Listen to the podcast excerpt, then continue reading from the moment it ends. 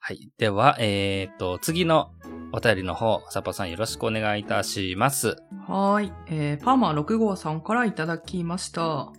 えー藤子不二雄 A こと、えー、阿鼻子元夫先生の訃報を聞いてショックを受けました。最近の作品はほとんど触れてこなかったですし、F 先生に比べると熱心な読者ではなかったかもしれませんが、ここ最近の有名人の訃報の中でも一番ショックに感じたことは間違いありません。子供時代に受けた影響の大きさに改めて驚かされています。藤子不二雄は二人で一人。黒兵衛、ブラック商会変気郎、マタロウが来る、など、F 先生とは違うテイストの少年漫画作品があったからこそ、相乗効果が生まれ、藤子不二雄ブランドのバラエティに富んだ世界観になったんだと感じます。今また、毎日のように A 先生の作品を読み返しています。ぜひ皆さんもこの機会に、A 先生の作品群に触れてみてはいかがでしょうか。F 先生とは違うブラックさに病みつきになるかもしれませんよといただいております。ありがとうございます。はい、ありがとうございます。はい。 A 先生のお話ですね。はい、そうですね。うーん、まあ、僕らですらね、やっぱり、最新の中でも言ってたように、はい。ショックだなというか、まあ、喪失感というかね、うんうんうんうん。やっぱり噛み締めてたわけで、そうですね。ね、やっぱりよくご存知な方とかは、まうあ、んさらにさらにそこの感情はね、大きかったんじゃないかなとお見受けしますね。うんうんうんうん。うん。まあ、でもね、あの、まあ、亡くなられたっていうこともそうですけども、改めて、はい。二人で一つのね、藤子不二雄っていう形で、うん。こう、A 先生が書いた作品にもね、こう、注目するきっかけが得られたっていうのは、うんうんなんか良かったかなと思いますね。そう、あの、六号さんも、えー最近の作品で、そほとんど触れてこなかったとか、熱心な読者ではなかったかもしれないって書かれてるんですけども、まあうん僕らも同じような、まあ位置にいまして、うん。はい。で、この間ね、A 先生の話もちろっとさせてもらったんで、このうんうん、タイトルですよね。ル。はい。黒部とか、マタロウが来るとか、うん。ぐらいは、ちょっとこうピンと来てる感じではあるんですけども、うん。こう、F 先生とは違うテイストの漫画があったっていうことで。うんうんうんうん。こうサッパさんなんかは割とね、そのブラックなお話結構好みかもって言ってくれてはったんで、はい。うん、少年漫画なんだけどブラックっていうところの、そこもちょっと面白さですよね。うん、そうですねう。ん、こう夢と希望の大冒険とかっていうテイストがね、やっぱり傾向として多かったりするんですけども、そうじゃないといううんうんうん大人の世界を見て、こう、それを漫画に落とし込んで、うん。そういう経緯を辿った上で少年漫画でそういう話も書くというね。うん。はい。うん。あの、非常に A 先生の、こう、活動のね、この歴史なんかを今回振り返ることができたから、あ、こういう人が、こういう流れでこういう作品書いたんやって思うと、うん。こうなんかね、これまで以上にね、これまで以上に興味が持てるというか、はい。うん、読み進めていくこう気持ちも増してくるなって感じがしますね。うん。うん。あの、サッパさんも全然、あの、読んでみたりとかして、よかったらまた教えてくださいよ。いや、そうなんですよね。あのーその前に収録した後にちょっと気になって、はいはいはい。うん最近ちょっと電子で漫画とか買うようになったんですけど、はいはいはい。その、いつも使ってるところで検索して、うんお、あるなって思ったんで、もしかしたら気づいたらもう読んでるかもしれないです。そうね。今、電子とかでね、こう入手しやすくなってますからね。そうですね。昔の漫画とかでもう。んうん。ぜひまたそのあたりの話もできる日が来たらいいなと思っておりますうん。。はい。はい。ありがとうございますあ。りがとうございました。え続きまして、椿ライドウさんからいただきました。はい。ゆうすけさん、さっぱさん、こんにちは。椿ライドウです。藤子不二雄氏、大変楽しく聞いています。ちょうど少年サンデーの話が出てきたところを聞いていて思い出したことがありますので、そのことについて書きますね。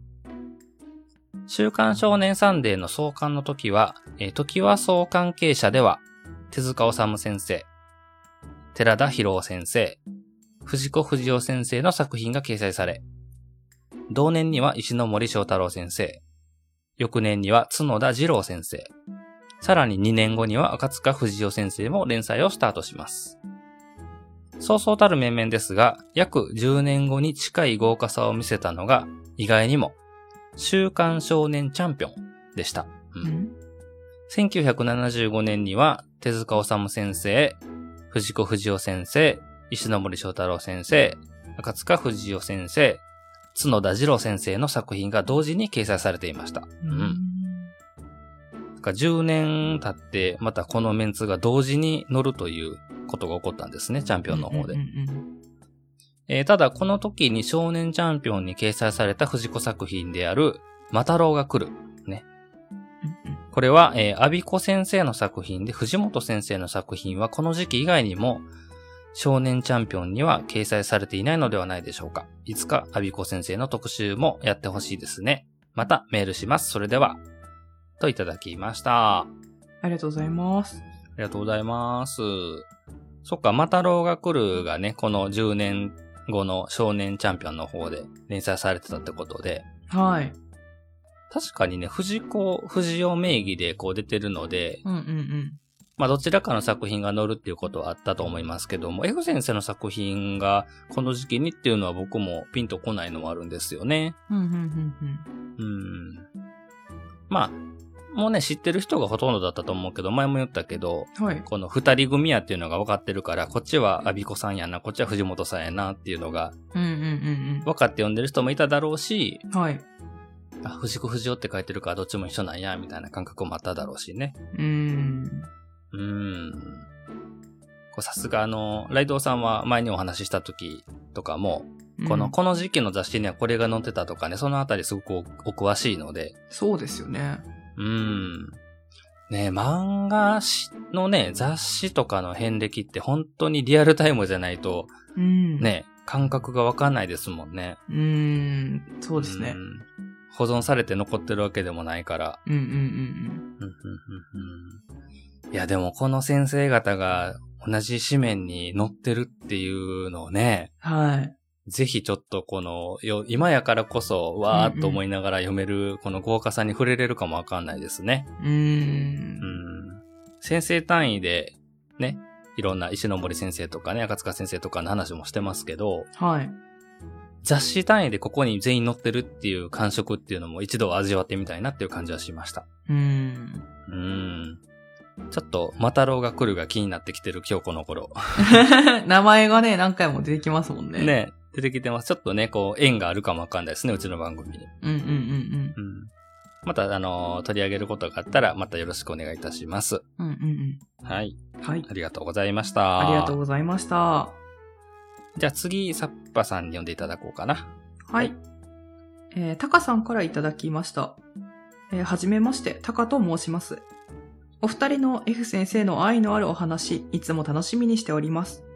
今、藤子不二雄先生の歴史のお話をされていますが、この本ご存知ですか、えー藤子漫画ヒーロー全員集合。えーまあ、2も出ているようですが、1の方ですと。はい。えーこの本の欄外に一行日記が書かれていて面白いですよ。毛沢東の漫画について書かれているので、A 先生の日記かもしれませんが、何かの参考になれば幸いですといただきました。ありがとうございます。はい、ありがとうございます。ちょうど F じゃないわ。ちょうど藤子不二雄氏のはい。配信の最中にいただいたメールみたいですね、これ。うんうんうんはーい。で、で、で、ですよ。この藤子漫画ヒーロー全員集合というやつなんですけどもうん。、はい。あるかなと思って僕の本棚をね、こうガサゴソしてましたらね、はい。ありました。あ、ありましたか。ありましたうんね。うんうん。これあのーえっとね、ありましたとか探したとかっていうのは、まあちょっとした言い訳になりますけども、僕見つけるととりあえず買ってうちの本棚にはい。 入れるというね。うんうんうんまあ分かっていただける方もいると思うんですけど、好きなものに関してはね。いや、めちゃくちゃわかりますね、そういう気持ち。わかる。よね。はい。こうえっとね、1983年に出てうんうるんうんうん。ビッグコロタンというね、ほこれは小学館だね。うん。えー藤子 A 漫画ヒーロー全員集合ということで、う。うんうんうん。えーっと、まあ、藤子漫画ってことなんで A 先生も F 先生ももちろんですよね。そうですね。なんで、表紙には、えーっと、パーマン21エモン、梅干し殿下、服部くん、うん。えードラえもん、九太郎、あとジャングル黒部に怪物くんと、うーん。まあ、少年漫画に出てきた主人公たちが、こう、はい。顔をつられておりますと。うんうん中身はですね、それぞれの漫画がちょっとずつ載ってるっていうのと、うん。はい。あと、ね、その世界観の話とか、キャラクターの紹介とかうんうんうん。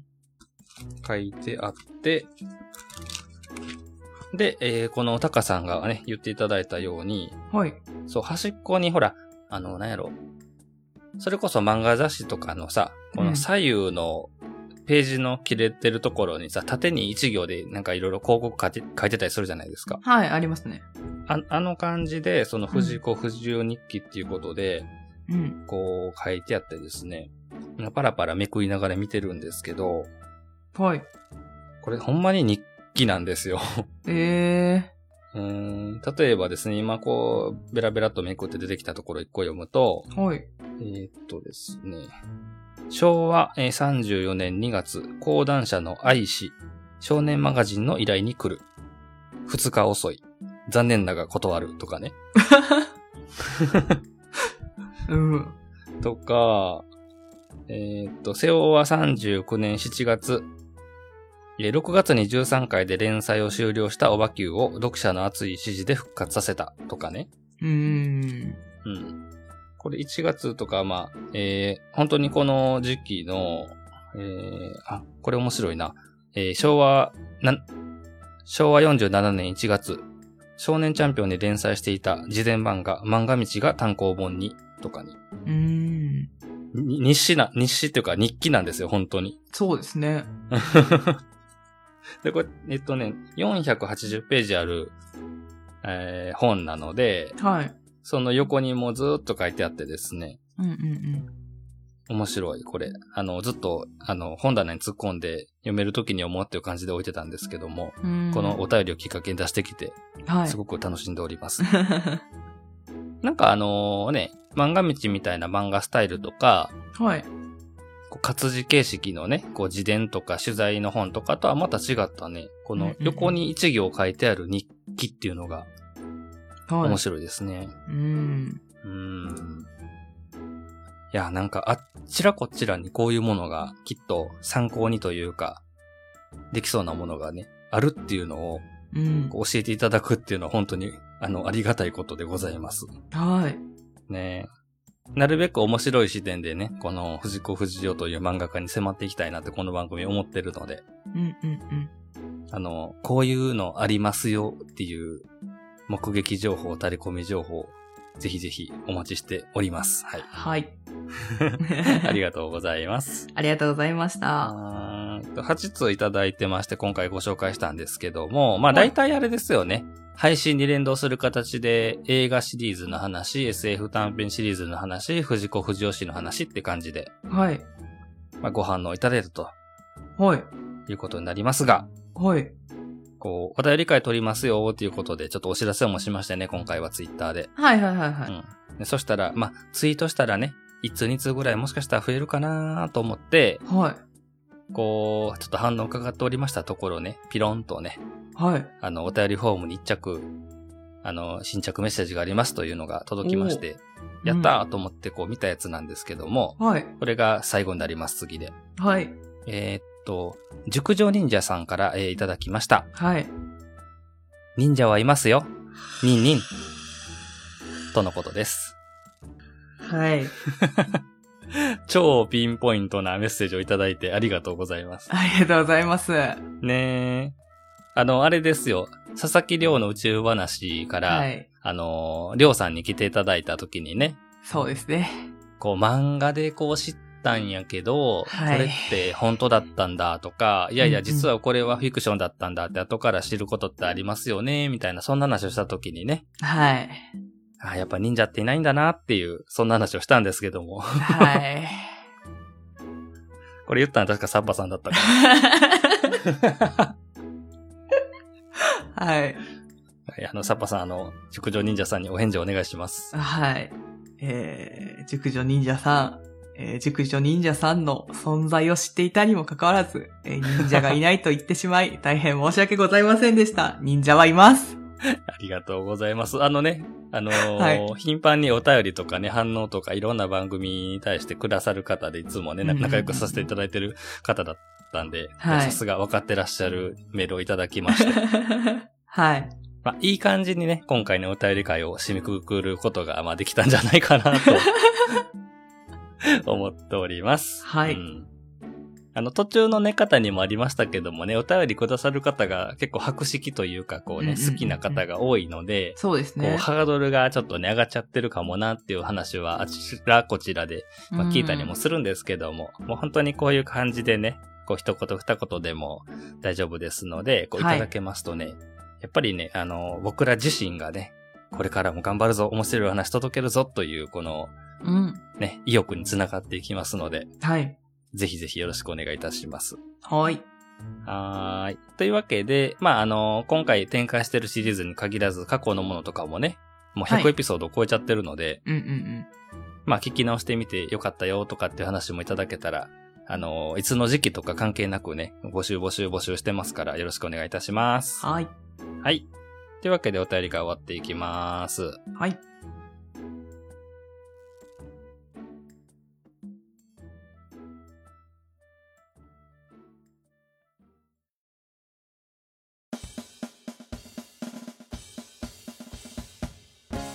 はい。ということで今回もたくさんのお便りありがとうございました。はい。ありがとうございました。はい。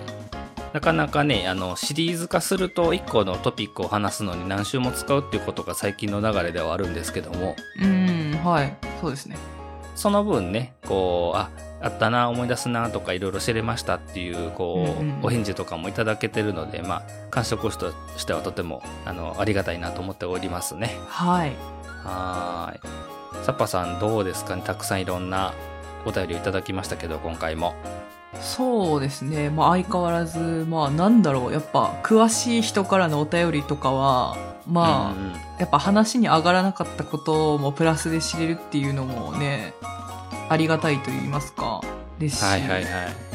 いろんな人からお便りもらえるんで、あの、笑っちゃうお便りとか。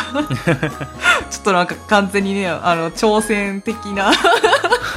すごい挑戦をね、あの、今日はなんかさせられたような 感があったんですけど。 はい、すごい楽しかったですね。はい、そうですよね。やっぱり、あのー皆さんにいろいろ教えてもらいながら、ようやく完成するみたいなね、うんうんところもあるし、うん。はい。こういうねこう反応とかで保管していただけるっていうのがすごくありがたいですよね。このやり取りの中で僕ら喋ってる人とちゃんと聞いてもらってる人両方ともいるんだなっていうところがこうポッドキャストの楽しさだったりするのでね、そうですね。うん、いや本当にあのありがたいに尽きるところでございますね。はい、ありがとうございます、はい本当に。ありがとうございます。はい、でお知らせしてましたけどもゲスト会の後半が、えー、とこれが流れる頃には出てると思うのでねうんうんうん。まあ、そういった、えー方面での、えー反応とかもぜひお願いしますっていうのと、はい。あのーシリーズがね一区切りしてるのではい。そろそろ次の題材を用意しないといけないなぁとはい。現在思っておるゆうすけでございます、そうですね。まあ、この収録時点ではまだ、そうそうはい。あのこのタイミングでね次これやりますってこうお知らせできた試しがないんでそうですね。まあ、はい。なので、はい私も、まあ、収録日にきっと、次は何をやるか 教えてもらうことになるんだと思いますけど。そうですね本当に幅広くいろんなねテイストいろんな方向性で展開されてる漫画家なのであの選んでる時間がすごく楽しいっていうのは正直あります、うんうんうんうん。はい。いやちょっとね、楽しみにしておいていただけたらと思います。はい。じゃあ、いつものやつやって終わっていきましょうかね。はい。少し不思議ないと、この番組では皆様からの感想、反応、藤子不二雄作品への愛、お待ちしております。宛先の方はサッパさんよろしくお願いいたします。はい。メールアドレスは fushigi7110.gmail.com。ツイッターのアカウント名は少し不思議ないと。ハッシュタグは、ハッシュタグ不思議な。不思議はひらがな、なはカタカナで検索してみてください。はい。それから今回もね、皆さんに使っていただきました。お名前だけで送っていただけるメールフォームなんかも用意しております。はい。えーエピソードの概要欄もしくは、えー、Twitter の、えープロフィール欄のところにねリンクがありますので、どうぞよろしくお願いいたします。はい。はい、それでは、えー、何回目かになりました。 あのもう数えてないですけども、 はいお便り会終わっていこうと思います。皆様、次のお話でお会いしましょう。さようなら。またねー。